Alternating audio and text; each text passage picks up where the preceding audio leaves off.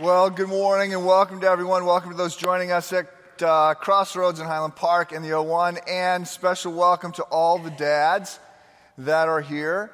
I am not always, but increasingly one of the older guys in the room, so I've started offering fatherly advice to fathers.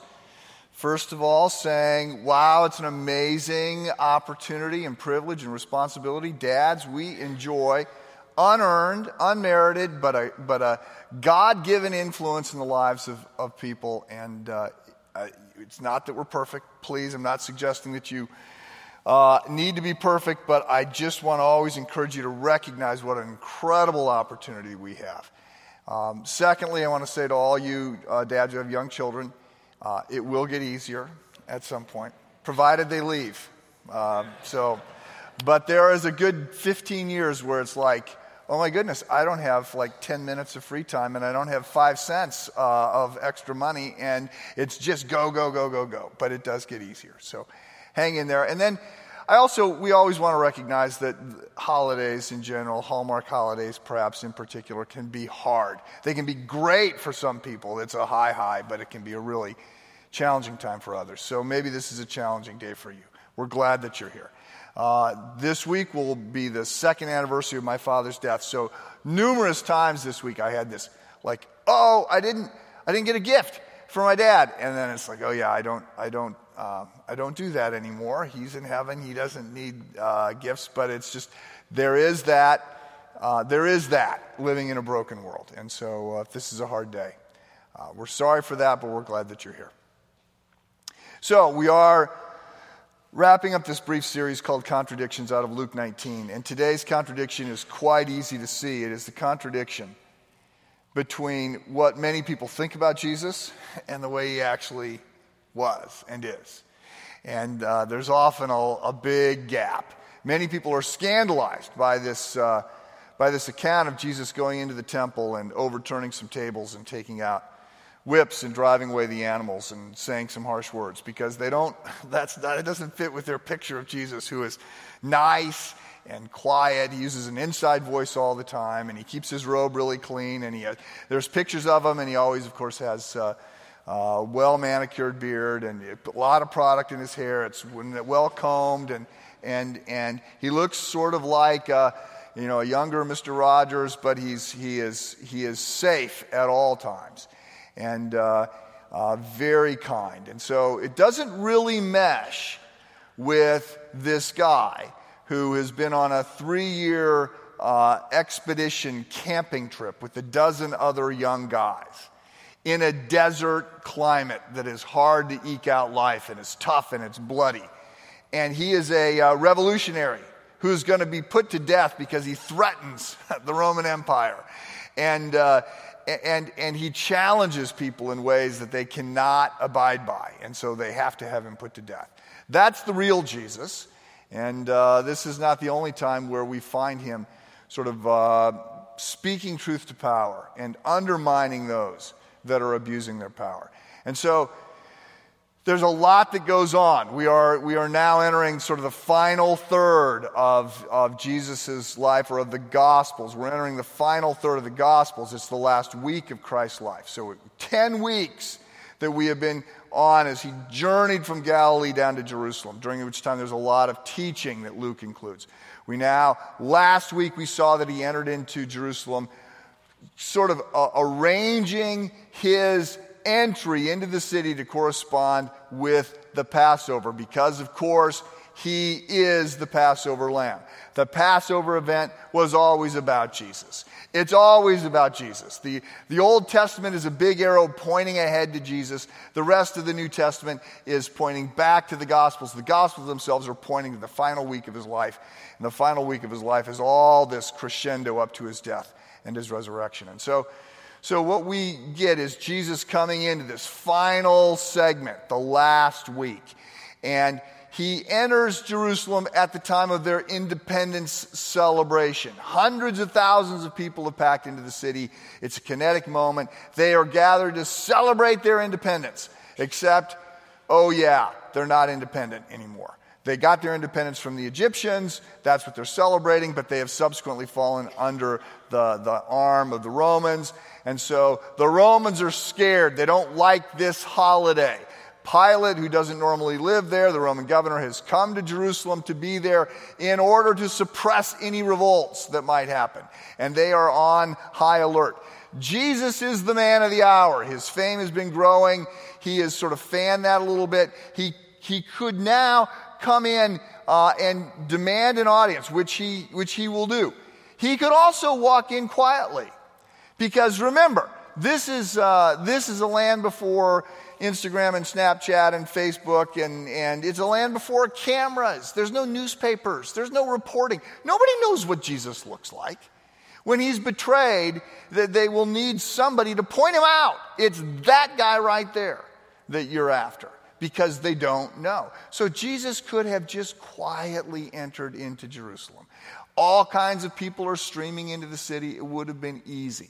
But he stages his own parade, right? He does the opposite. And he leans into all the imagery and all the pageantry and all the prophecy. He rides in on this donkey colt, just like it had been predicted that the king would do. And he allows the people to call him king. And they put out the red carpet treatment, right? And everybody's singing his praises. And Rome goes on high alert. This is everything they fear, right? This is, oh no, tomorrow or tonight at midnight, he's going to issue the word through the crowd. You know, at midnight, we're going to pick up arms. We're going to overthrow the Romans. That's what Pilate and the Roman guards fear. That's what they expect is going to happen. But in fact, he is going to go in a very different direction. And he is going to turn left and head to the temple. And he's going to really step down his addressing the Romans. And he's going to go after the religious leaders of the day. And he is in their face. It is a bold, in-your-face moment that Jesus is gonna execute here, and I just would ask you as we turn there, I just would ask you, do you know who Jesus is? Really, is your Jesus a revolutionary, or is he safe? Right? Is your Jesus too small? Is he too soft? Because the Jesus of the Gospels, the Jesus who is somebody who sort of turned the world upside down, and you don't generally do that by being really, really nice. So we're going to see that, Luke 19, if you want to turn there. And as you are turning there, it's the last few verses of Luke 19 and the first 8 of chapter 20. As you're turning there, let me tell you just a little bit about the temple, because you have to understand the temple in order to understand why this is so significant. So there's a handful of reasons why the temple is a really big deal to the Jews, especially of Jesus' time. First of all, the temple is significant because of what it is. It is the place where God and man meet on earth.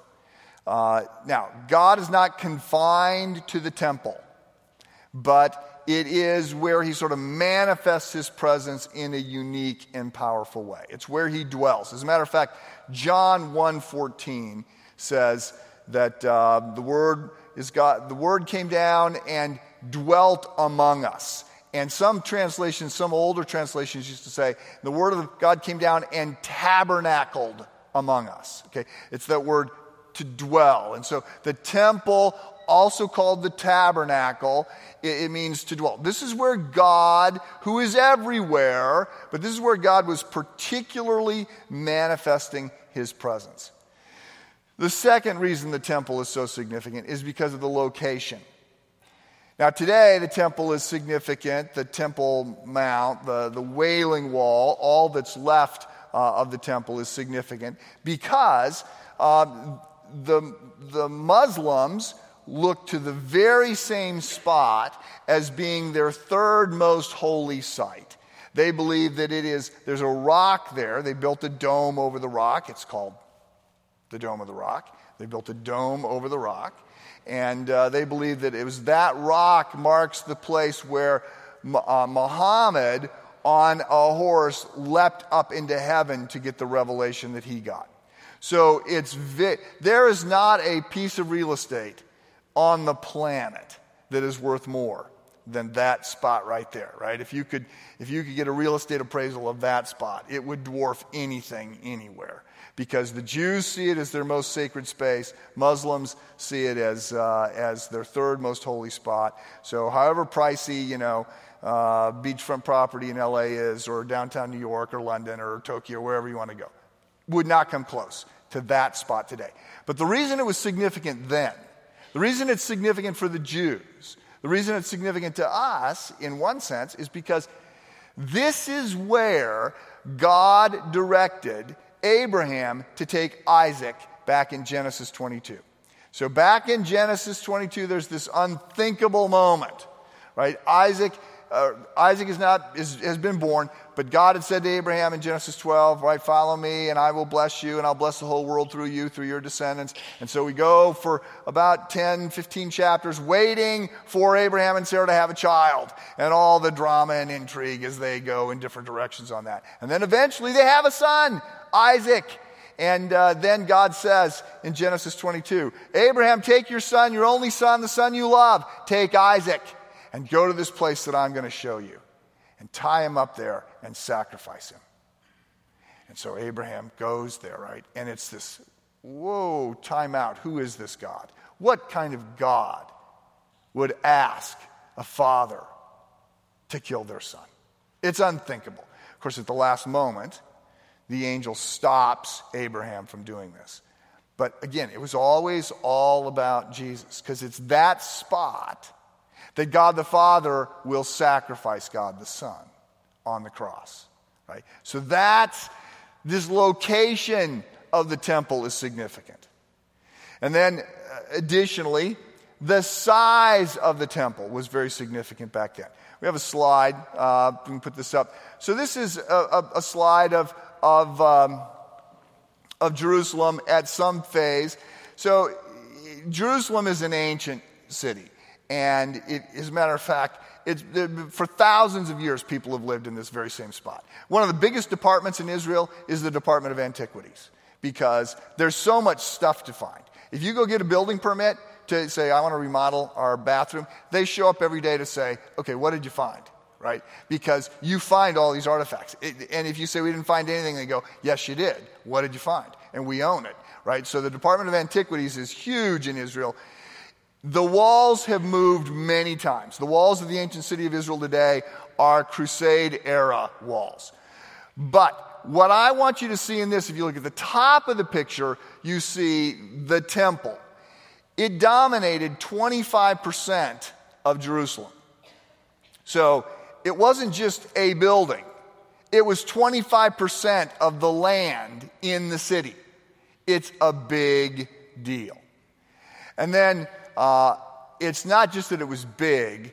At various times, it was huge. So you have to sort of back up, and there were different temples in different eras. Initially, when God leads the Jews out of Egyptian captivity with Moses, they're traveling and wandering around in the desert, and God keeps freaking out the people when he shows up, when he talks to them. And they eventually say, to Moses, tell him we do not want him showing up anymore. He scares us silly. So they go, okay, we're going to put this tent outside the camp, and God will restrict those kinds of epiphanies to there and to Moses. And so there's this tent. Eventually the tent becomes a tabernacle. That's what they call it. It's a portable temple. And it's there that the priests would offer their sacrifices. That temple is in use for hundreds of years. In 1000 BC, they build the first temple. So David at some point says, God, it's not right that I live in this palace and you have this little tent. I'm going to build you a palace. And God says, no, as a matter of fact, you're not. You've been a man of war, but your son can build me a temple. And so David spends the last part of his life collecting the goods to build the temple. So cedar trees from Lebanon and gold and white marble. He gets all this stuff together. And then God raises up supernaturally gifts, craftsmen and artisans to be ready to build this incredible temple. We read about it in 1 Kings. And Solomon then, 1000 BC, will build this monstrous temple. And I think we've got a slide of that. Can we pull up that second slide? So Solomon will build this monstrous temple. And big grounds, and it's all full of gold, and it's amazing. And this is the high water mark for Israel. They are the superpower of the world, and everybody comes and they marvel at all that they have. But after Solomon's death, the kingdom of Israel splits into two. Northern 10 tribes get taken over by the Assyrians. The southern two are left for a few hundred more years. They will fall in 597. Nebuchadnezzar of the Babylonian will come and plunder everything in Jerusalem, and he goes into the temple and he takes all the gold, he takes all the good stuff, he takes it out. 586, he comes in and destroys it, burns it to the ground. And the Jews then are taken into captivity for 70 years in Babylon. At the end of those 70 years, they go back to Jerusalem, right? They go back out of exile. This is the books of Ezra and Nehemiah and Ezra and others, and they rebuild the walls for Jerusalem. And then at some point, they decide to rebuild the temple. And as I said last week, they rebuild the temple, but it's really not much. It's not very impressive. It's sort of a kid's little treehouse. They don't have any of the gold. They don't have the marble. They don't have the money. They don't have the power. They don't have anything. So they build this little temple. And in Haggai 2, we read about God saying through the prophet Haggai, don't sweat it. Some of you remember what Solomon's temple was like. Don't worry about it. There is coming a time when the next temple will be even more glorious than Solomon's temple. Now, at one hand, he might be alluding to what comes next, but he probably is pointing to Jesus, who is going to be the temple, right? The temple ultimately is where God and man meet.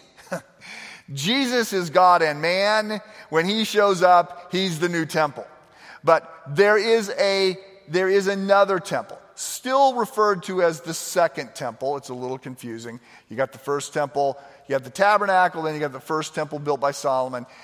Then you got the second temple, the little tree house, sometimes called the second temple, sometimes called Zerubbabel's temple.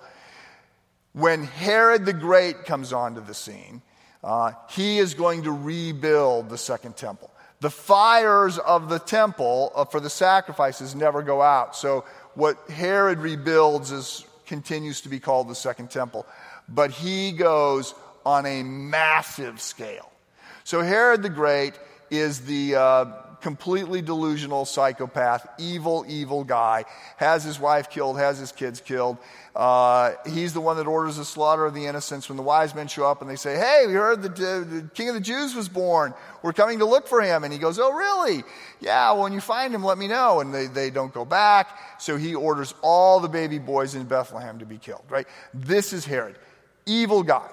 He's called Herod the Great because he was an unbelievable architect. Had the seven wonders of the world not been sort of in place at that point, historians say probably four of them would have been Herod's projects. He sets out, because he's not a Jew and he wants the favor of the Jews, he sets out to build the Jews a temple that will win them over. He has 10,000 men work for 10 years on the foundation of this temple. Okay? So it is massive. They will be working on it for close to 70 years.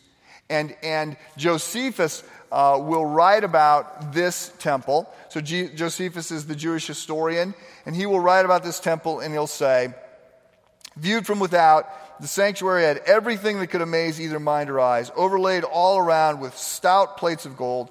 The first rays of the sun, it reflected so fierce a blaze of fire that those who endeavored to look at it were forced to turn away as if they were looking straight at the sun.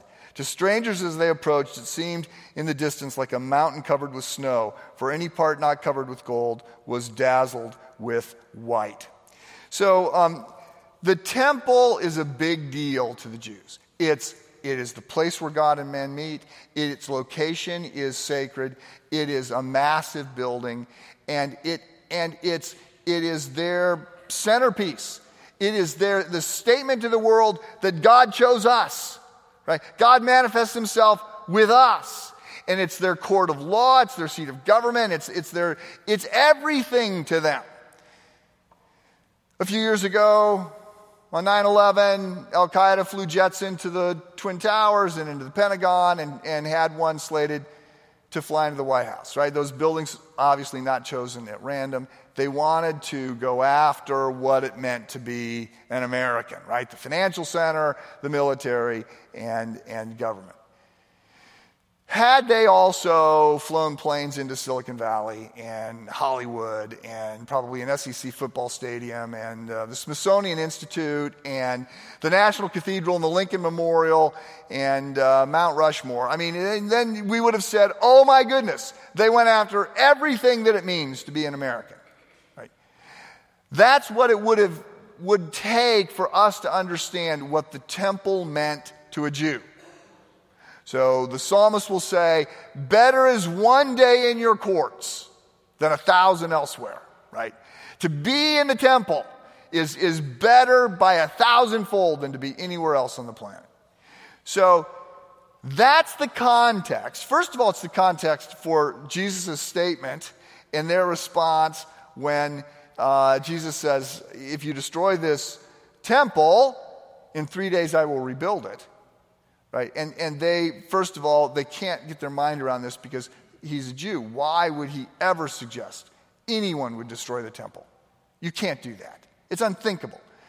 Secondly, they've had, at the time Jesus is around, these 10,000 men have been working for 43 years on this building. So he says, destroy it, and in 3 days I'll rebuild it. And they're like, okay, 10,000 people have just worked for the last 43 years. What do you mean you rebuild it in 3 days? He, of course, is talking about his body. He's not talking about that building.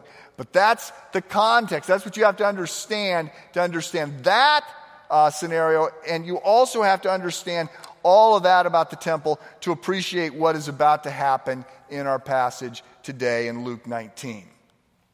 So I'm reading, beginning with verse 45.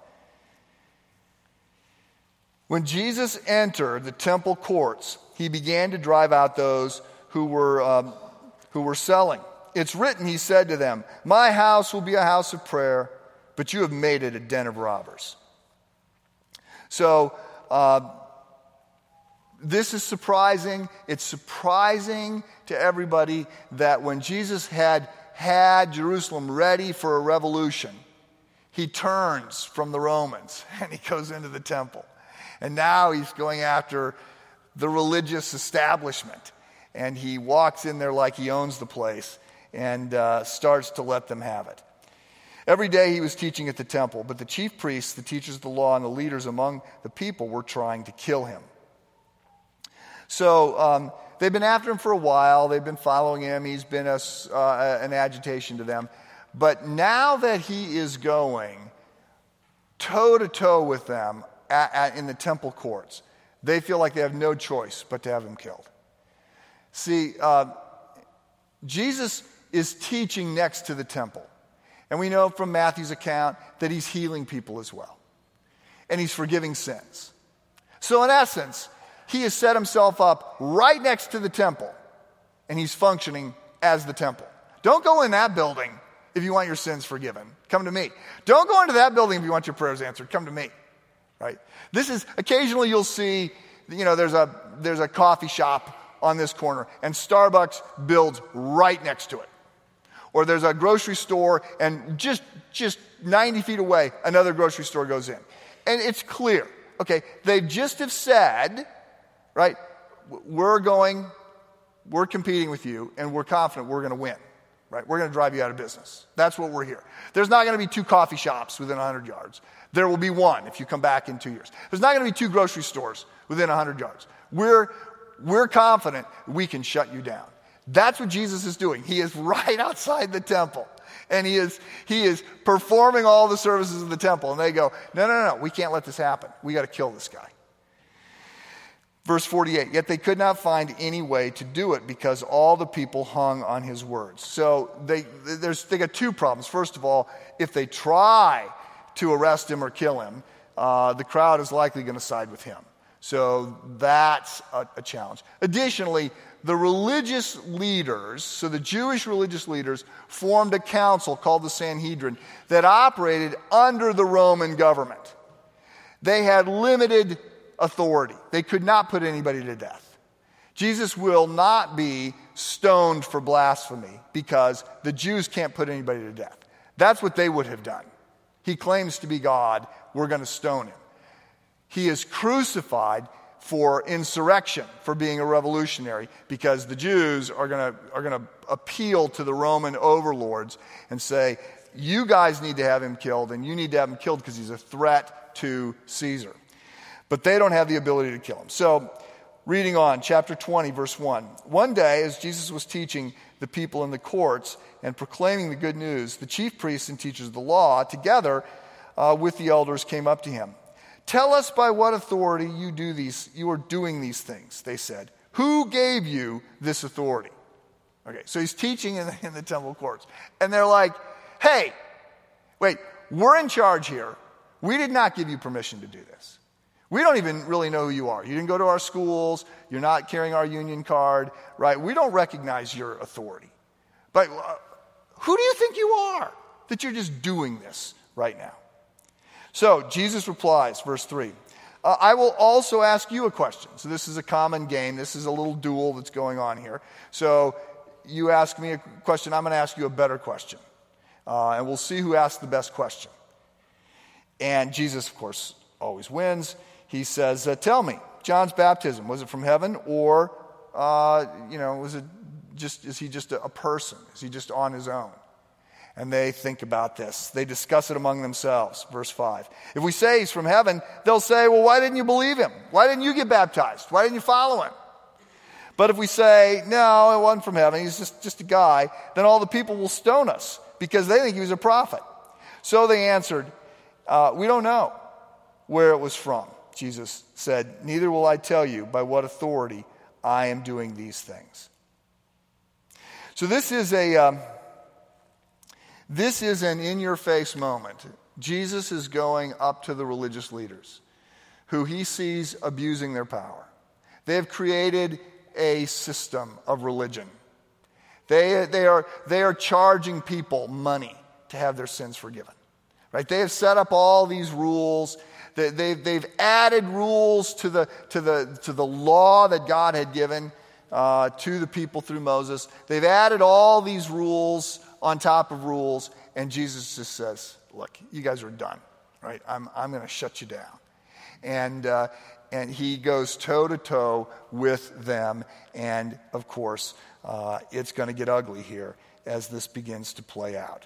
Jesus was not impressed with their temple because he was and he is the temple. And so he also knows... He says this temple is going to come down, and it did. So in 66 A.D., so roughly 30 years after Christ's crucifixion, the Jews will revolt against Nero. They'll kill 5,000 Roman soldiers. Nero, things don't happen instantly back then. It'll be a little while. Nero will actually be out of the picture, but Rome, Caesar will send... A bunch of troops. They will surround Jerusalem. It'll be a 5-month siege. There's 1 million people in the city. 900,000 of them will die. 100,000 will live. And that's at that point where Rome will then completely destroy the temple. They will completely destroy Jerusalem. They will literally say, it is not going to exist anymore. So they will want to plow it under. And this is where the name Palestine comes. They said, Israel doesn't exist anymore. There is no Jerusalem. It's gone.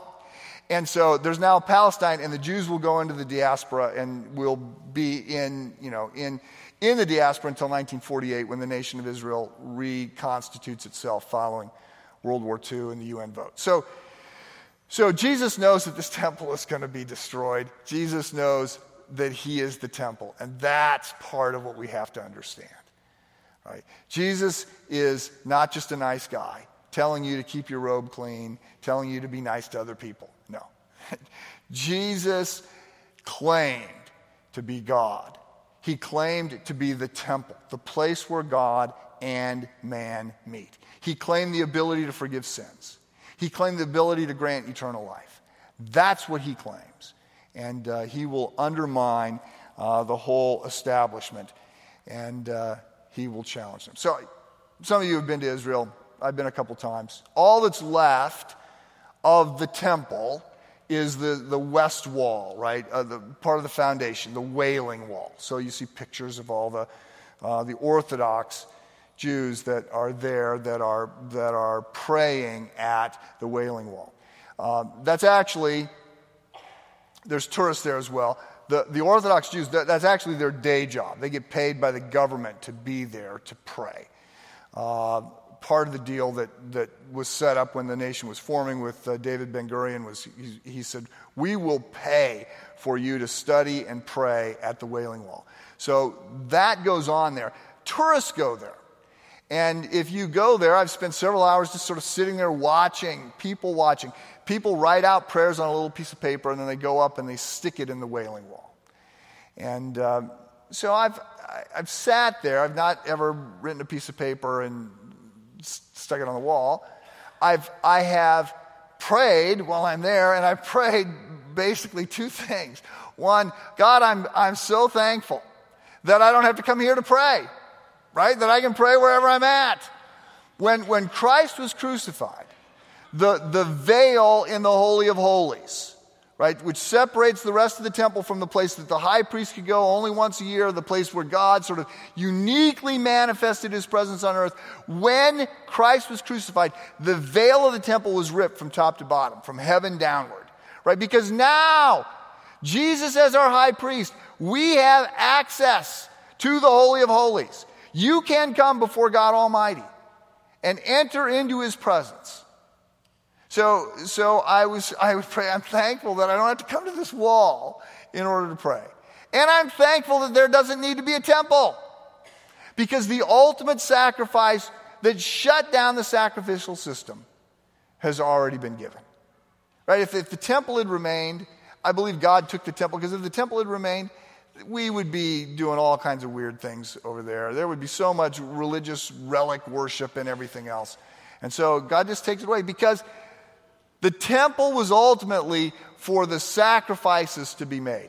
Jesus' sacrifice. He was perfect man, perfect God. His death satisfies all the sins that need to be paid. He could represent us in the cross.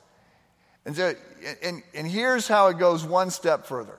If you place your faith in Christ, then you become a temple of God as well. Because what we're told in Romans is that the Spirit of God comes to indwell us. All right? So there's a lot going on in this passage. And I would just close by asking you again. Is your Jesus neat and safe and nice and kind and sort of like what you would see if you watched Mr. Rogers? Or is your Jesus a revolutionary who says, no, I'm coming to change everything.